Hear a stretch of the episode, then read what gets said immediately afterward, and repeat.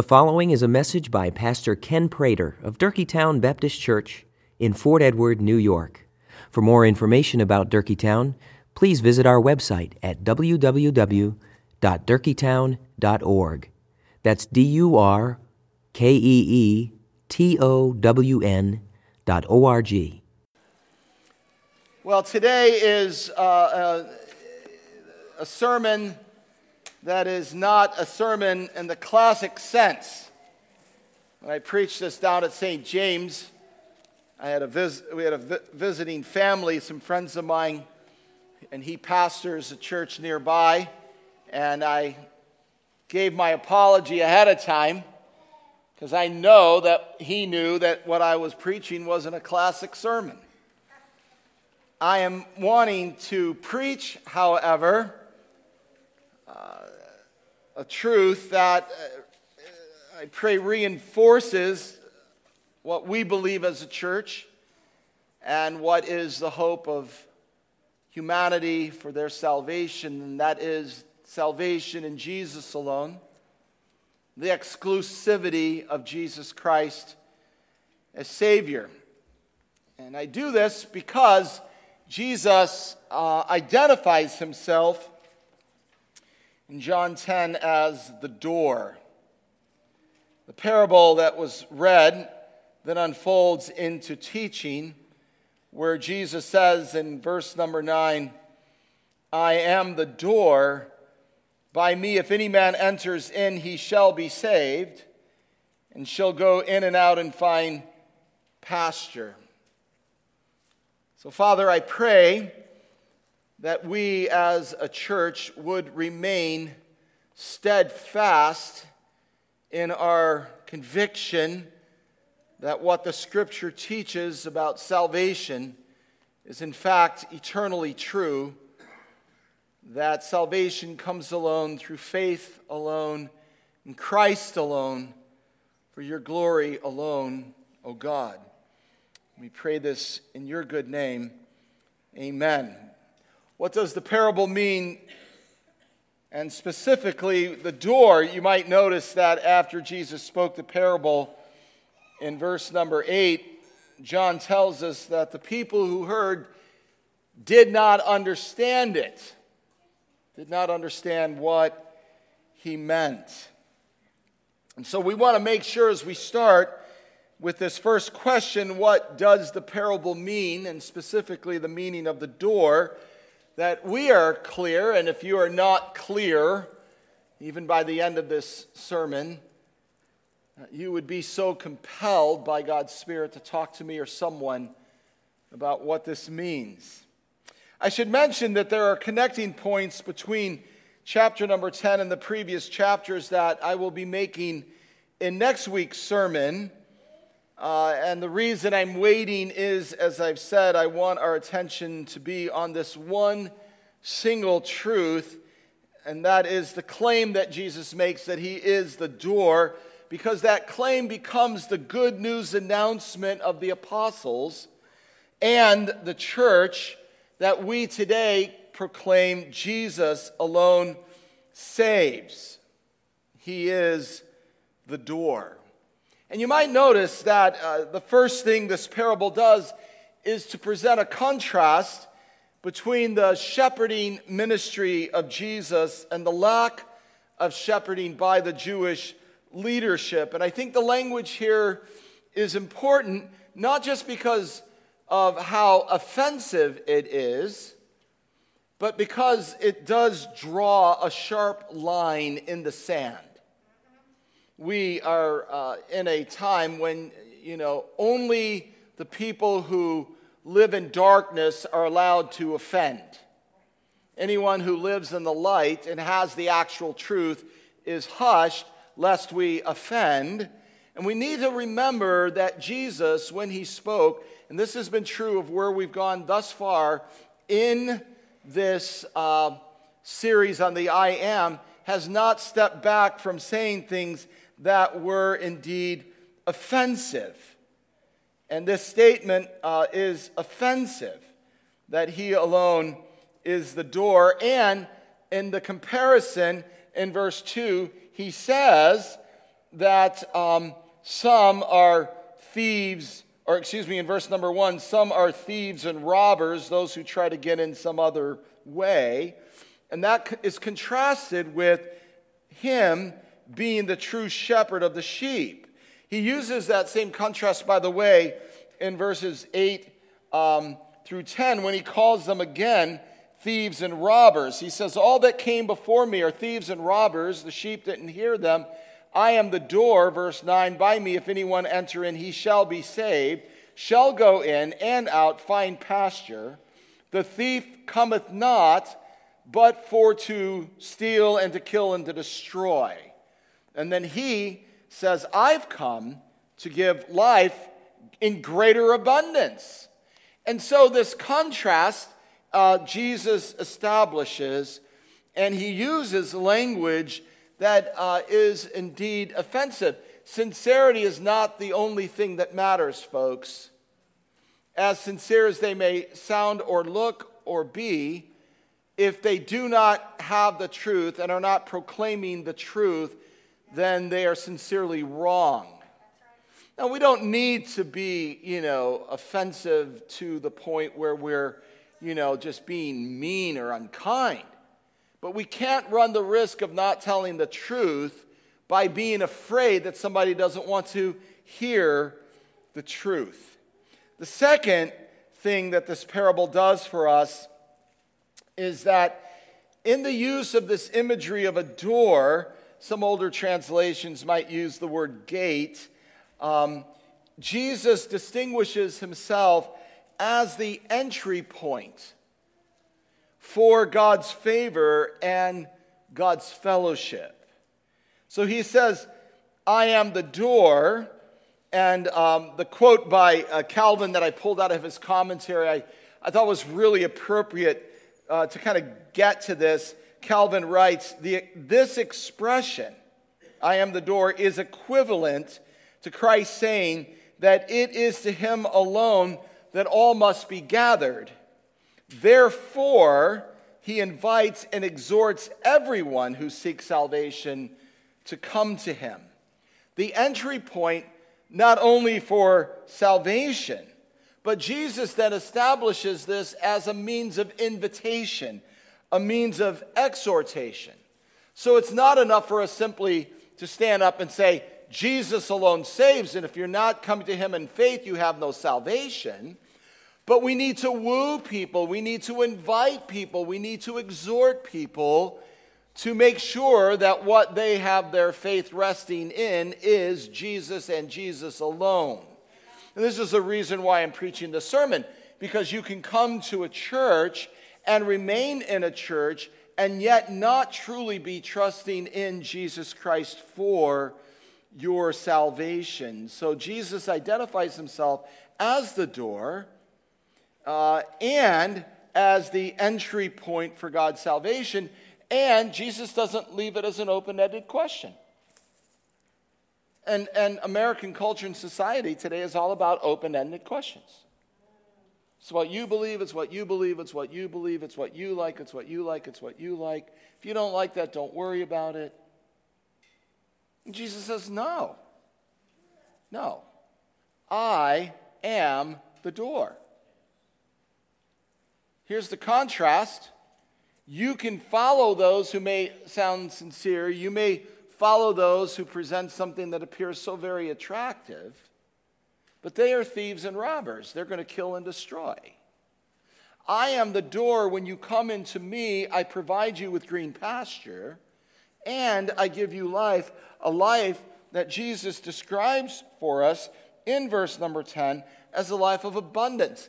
Uh, meaning that the life he gives is abundantly overflowing and continuing life it's not a veiled promise that, you know, name it, claim it. If you come to Jesus, you get a Mercedes Benz or whatever your favorite car might be.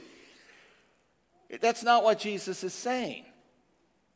Jesus is saying that when you come to me, you are provided with spiritual nourishment, spiritual food, green pastures, and a life that will never diminish, that will have an overflow, a continuing overflow abundance. That simply may be promised by other salvation efforts, but it just can't be delivered. And the sad truth of what is unfolding today in American culture and society is going to leave a lot of people not just depressed, but desperate because they think that they finally got what they need. And they don't because they have not come to Jesus Christ. So it's not only are we to proclaim the exclusivity of Jesus Christ, but we are to, as Calvin said, invite and exhort, plead with people. As we've noted in previous sermons, some Jews were believing in Jesus, some were beginning to follow Jesus, and along the way there was, of course, opposition to Jesus and ultimately rejection of Jesus. In face of that opposition, in face of that rejection, though, Jesus stands his ground.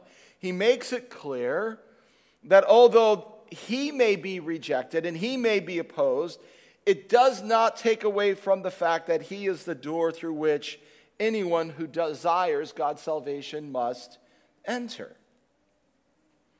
And people, of course, can follow thieves and robbers the thieves and robbers of religion, whatever religion that might be. But if true salvation is going to be experienced, it will only be experienced when a person turns from all of the false offers that false salvation brings and all of those, you know, self salvation projects that people have, and they place their faith in the crucified one, the Lord Jesus Christ. This is what Jesus has told us.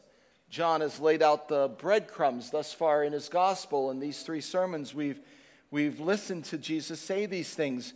No man can come to me except the Father which hath sent me draw him, and I'll raise him up in the last day. Chapter 6, verse 44. We're given faith to believe what God has initiated through his sovereign grace will indeed come to pass as we by faith come to him. But listen, choices have to be made because hell opposes the message of the singularity of Jesus Christ as Savior. Hell and all of its darkness and desperation is a force driving against the central truth upon which salvation rests that Jesus alone saves. You might remember in the first sermon in this series, in the Bread of Life sermon, that the end of it, when people are walking away from Jesus, Jesus says to the 12, Are you going to go away as well? And then Simon looks at him and Simon answers, and man, this is the answer that should be on the lips of the church Lord, to whom shall we go? You have the words of eternal life and we believe and are sure that thou art the Christ, the Son of the living God. And you want to memorize a verse that's appropriate and necessary for today's discourse? There it is, John 6, 67 to 69. And yet, churches up and down our streets and villages and roads and cities are all walking away from this claim because it's so offensive to say that, you know, we got the corner on the truth, that we actually have the right belief. You know, in spite of billions of people who believe in something else. That we have the truth. You see, to believe in Jesus then results in following Jesus, and that's what we saw last night. And it becomes a transformative encounter. This is not a transactional matter where you, you know, you do something and then, then it never affects you anymore. This is a transformational encounter by which you come to the light of Jesus. You begin to follow the light of Jesus. And as you follow Jesus, you are changed within a relationship, as we said last week. We follow the light which leads to life. This is why, as we, we saw last week, Jesus says, I am the light of the world. He that followeth me shall not walk in darkness, but shall have the light of life. Have you found that true about the faith that you claim to have? You, have you found it true that your kind of arc of relationship with God in Christ has given more light and more life? Even though life may be hard and challenging and difficult, that you are finding an abundance of life through faith in Jesus. For the kind of life promised, as we read from John 10, is one of abundance.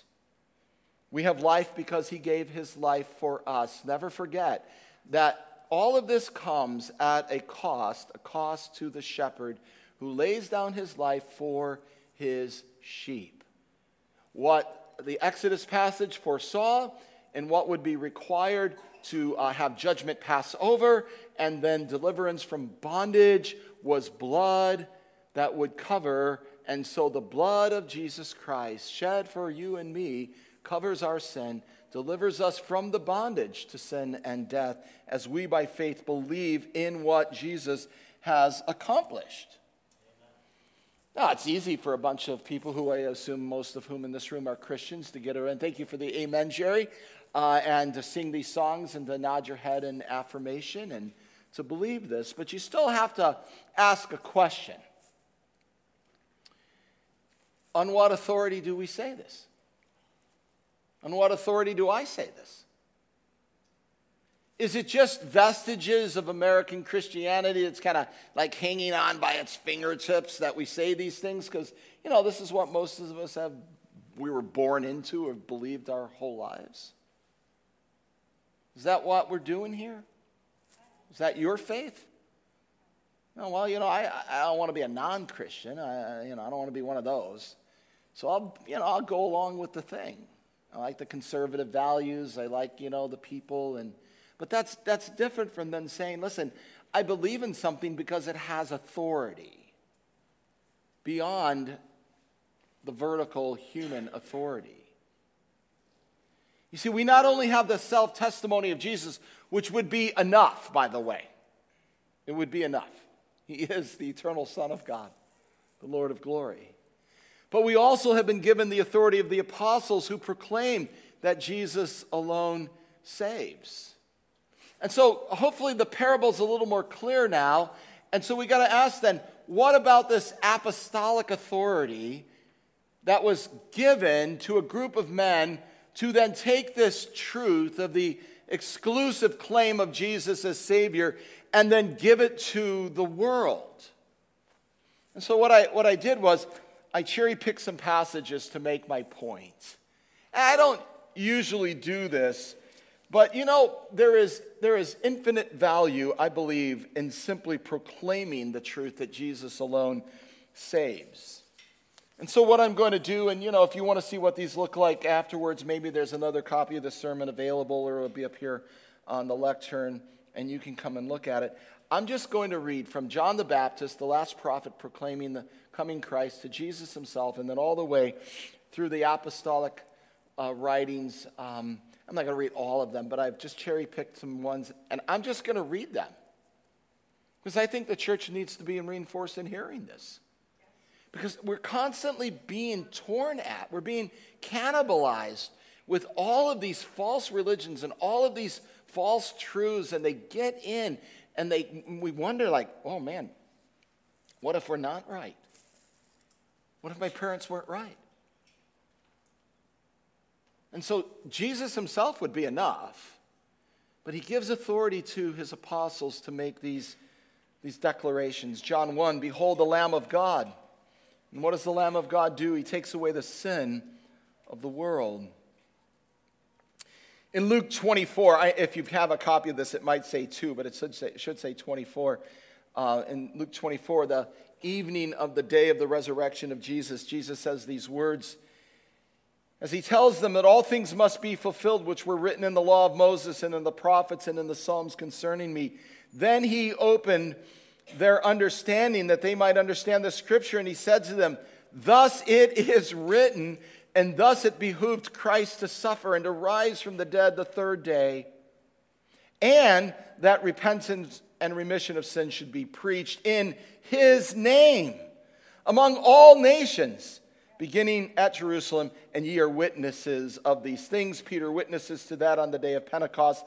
Let all the house of Israel know assuredly that God hath made the same Jesus whom ye have crucified, both Lord and Christ. And then later, Peter would say, Neither is there salvation in any other, for there is no other name under heaven given among men whereby ye must be saved. Paul, when he writes to his protege Timothy, says, There is one God, one mediator between God and men, the man Christ Jesus. Paul, at, in the city of Athens, on Mars Hill, at the Areopagus, says to the group of skeptics and doubters and philosophers, and the times of this ignorance God winked at, but now commandeth all men everywhere to repent. Why? Because he hath appointed a day in which he will judge the world in righteousness by that man whom he hath ordained, whereof he hath given assurance unto all men, in that he hath raised him from the dead. And then in the great letter to Romans, if you will confess with your mouth Jesus as Lord and believe in your heart that God hath raised him from the dead, thou shalt be saved. For with the heart man believeth unto righteousness, and with the mouth confession is made unto what? Salvation. But now, Paul writes in Ephesians, you're in Christ. Sometimes you were far off, but now made nigh by the blood of Christ. For he is our peace, who hath made both one, and hath broken down the middle wall of partition between us, having abolished in his flesh the enmity, even the law of commandments contained in ordinances, for to make in himself of two one new man, so making peace, and that he might reconcile both unto God in one body by the cross, having slain the enmity thereby, and came and preached peace to you, which were far off, and to them that were nigh. And in Hebrews, so Christ was once offered to bear the sins of many. And unto them that look to him, he shall appear the second time without sin for salvation. The Lord Jesus Christ, the crucified, risen Savior, gave to his apostles the authority to proclaim to the world, to you and to me, the exclusivity of Jesus as Savior, that Christ alone saves. And we have that same authority today. And I love what the missionary of times past now, Lesslie Newbigin, wrote when, and, his, actually it was a lecture of series, became a book, and this is what he wrote. We challenge, and, he, and, he's writing, and he's writing this to the church, a man who spent decades evangelizing India. He writes this We challenge any belief with the authority eternally located in the name of the Lord Jesus Christ. Let, let that be, along with all the other things I've said today, like our trumpet sounding we challenge any belief that's out there with the authority of the eternally located, that's eternally located in the name of the Lord Jesus Christ. This is why we speak eternal things. It's why we must hold fast to eternal things. The victory of God won through the crucified Christ over death and evil, the victory we share when we by faith confess that it is only through faith in a crucified Christ who is now Lord of all. When that confession is made, sins are forgiven, debts are canceled, joy comes, hope flourishes, green pastures, abundance of life. Church, this is not something to be ashamed of. This is not something to be reticent about if uh, the building's not on fire, I feel like I should say the building's not on fire. But if you were in a building that was on fire and you knew the only door through which people could go for rescue, and you offended everybody else who was trying to get them to go in another direction, every single person that you rescued, you would not afterwards on the outside look at them and say, I'm so sorry, Zach, that I, I led you through the door. I'm so sorry, Rick. You know, I'm so sorry, Alice. I'm so sorry, Cindy. I got you to safety. I got you to rescue. But the church has been shoved back so far in our culture that we're just like, oh, oh sorry. We do have the answer. It's Jesus Christ. And, and because it's been, uh, you know, the church has been either politicized or because the church has been, you know, um, neutered with its authority, this exclusive claim of Jesus is getting lost. So you're not getting a classic sermon today. You're, you're kind of getting a rant. I guess it's a rant. I don't know. Is it a rant, Brian? Brian, I've heard you rant. Is, this a, is, is it a good rant? Am I doing okay so far? Just thank, thank you very much. It's People on the front row, I'm okay with. Good, there you go.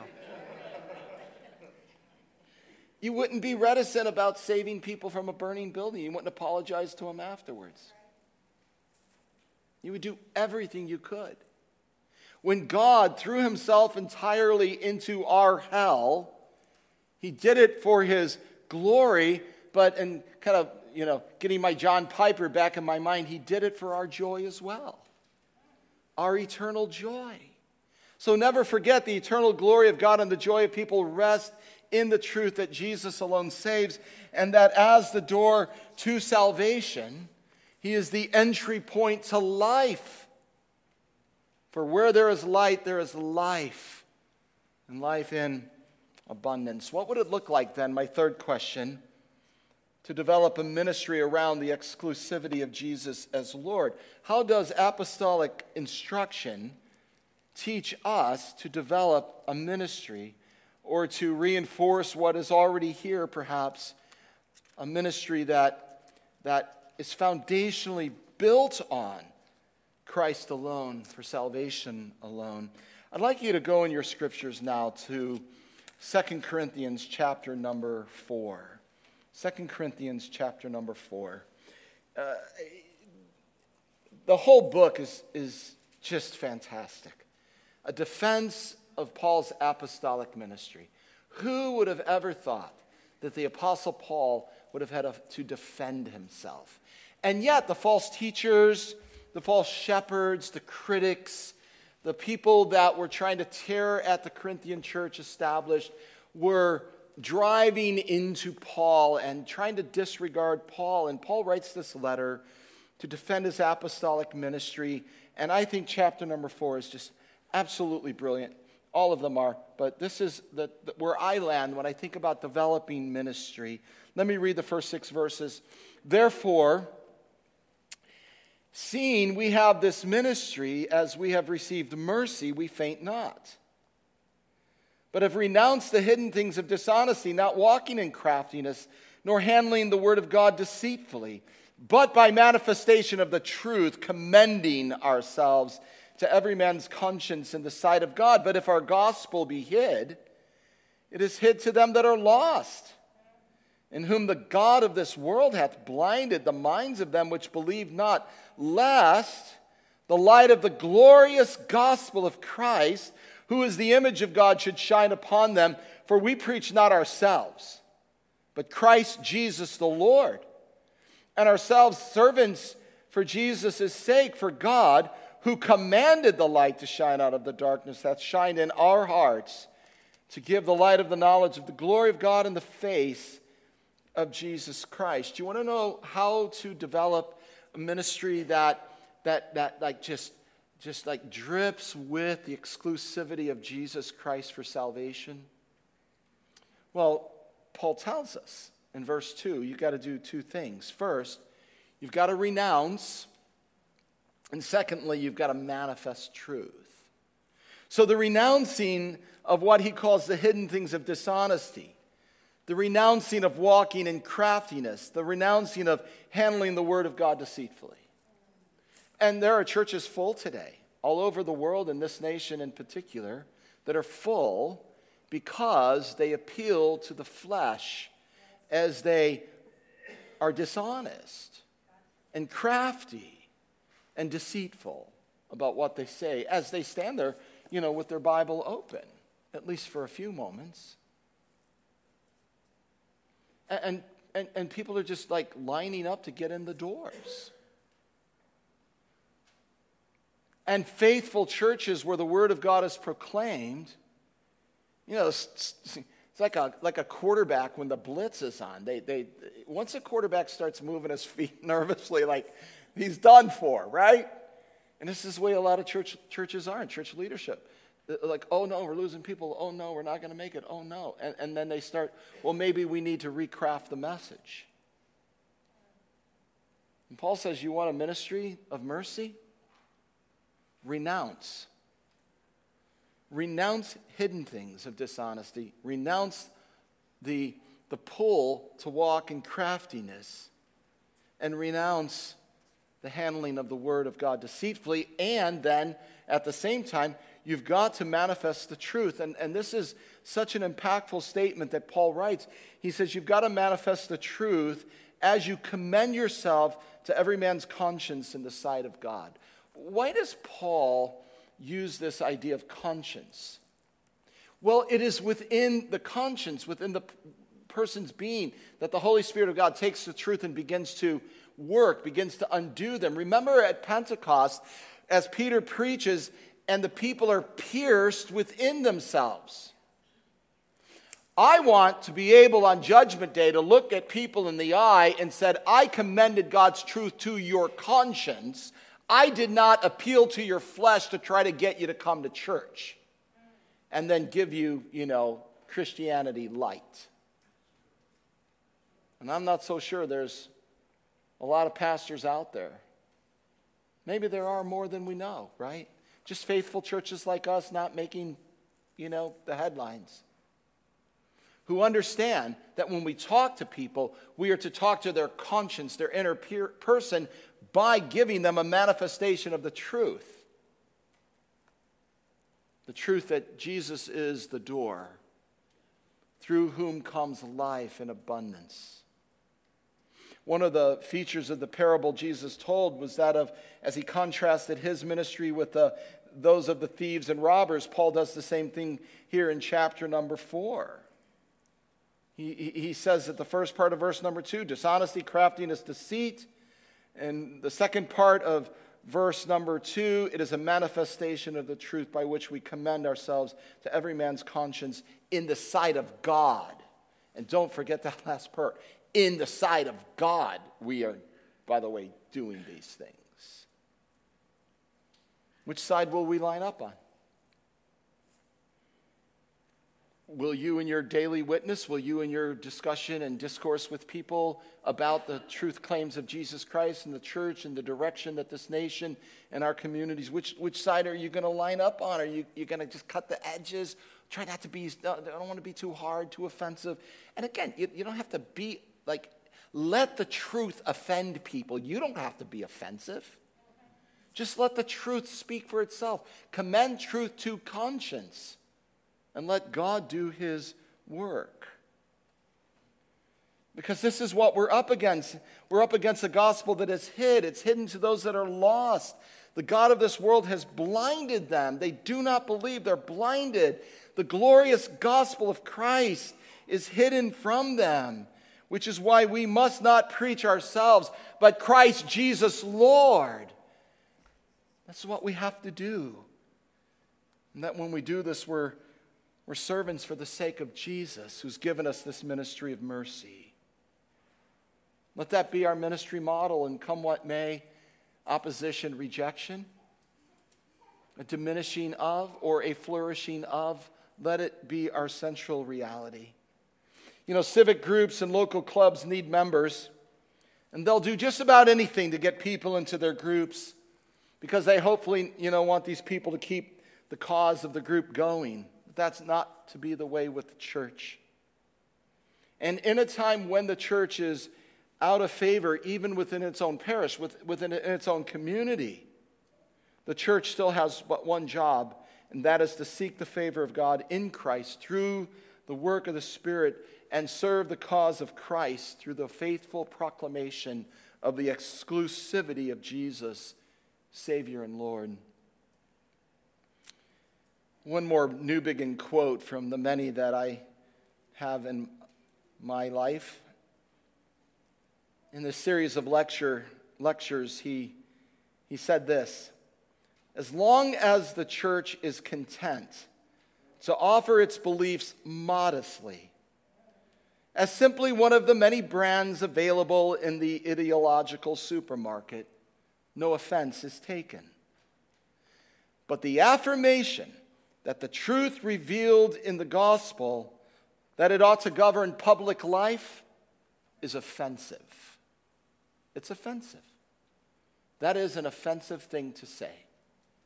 That every aspect of life ought to be governed by the truth of Jesus Christ. And that what we do is not an a la carte, pick your own way of life. But if we're content to just kind of offer that modestly, somewhat ashamedly, shoved off into the corner now of American culture and society, because we're afraid of the offense, then things will continue to grow dark. Are we willing to bear up under the scrutiny of our friends and neighbors who will not want to hear this? And so I'm going to close with the following affirmation. And it's taken from Westminster Confession of Faith. It's an affirmation concerning Jesus Christ. And I hope by affirming this, that you see more clearly Jesus as the door through which we walk. We place our faith and our trust and our hope for salvation. But I'm aware that just as when Jesus spoke these words, there were people that did not understand, you still may not understand. Please talk to me afterwards. Please talk to me afterwards. Listen to Westminster.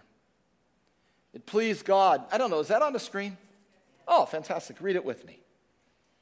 It pleased God in his eternal purpose to choose and ordain the Lord Jesus, his only begotten Son, to be the mediator between God and man, the prophet, priest, and king, the head and savior of his church, the heir of all things and judge of the world, unto whom he did from all eternity give a people to be his seed, and to be by him in time redeemed, called, justified, sanctified, and glorified. Durkeetown, this is why we proclaim Jesus, who is the bread of life, the light of the world, and the door through whom we come alone for salvation. Amen.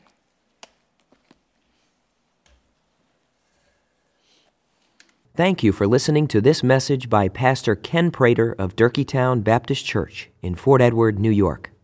You may freely copy and distribute this message, but please do so at no charge and without altering the contents in any way. For more information about Durkeetown, please visit our website at www.durkeetown.org.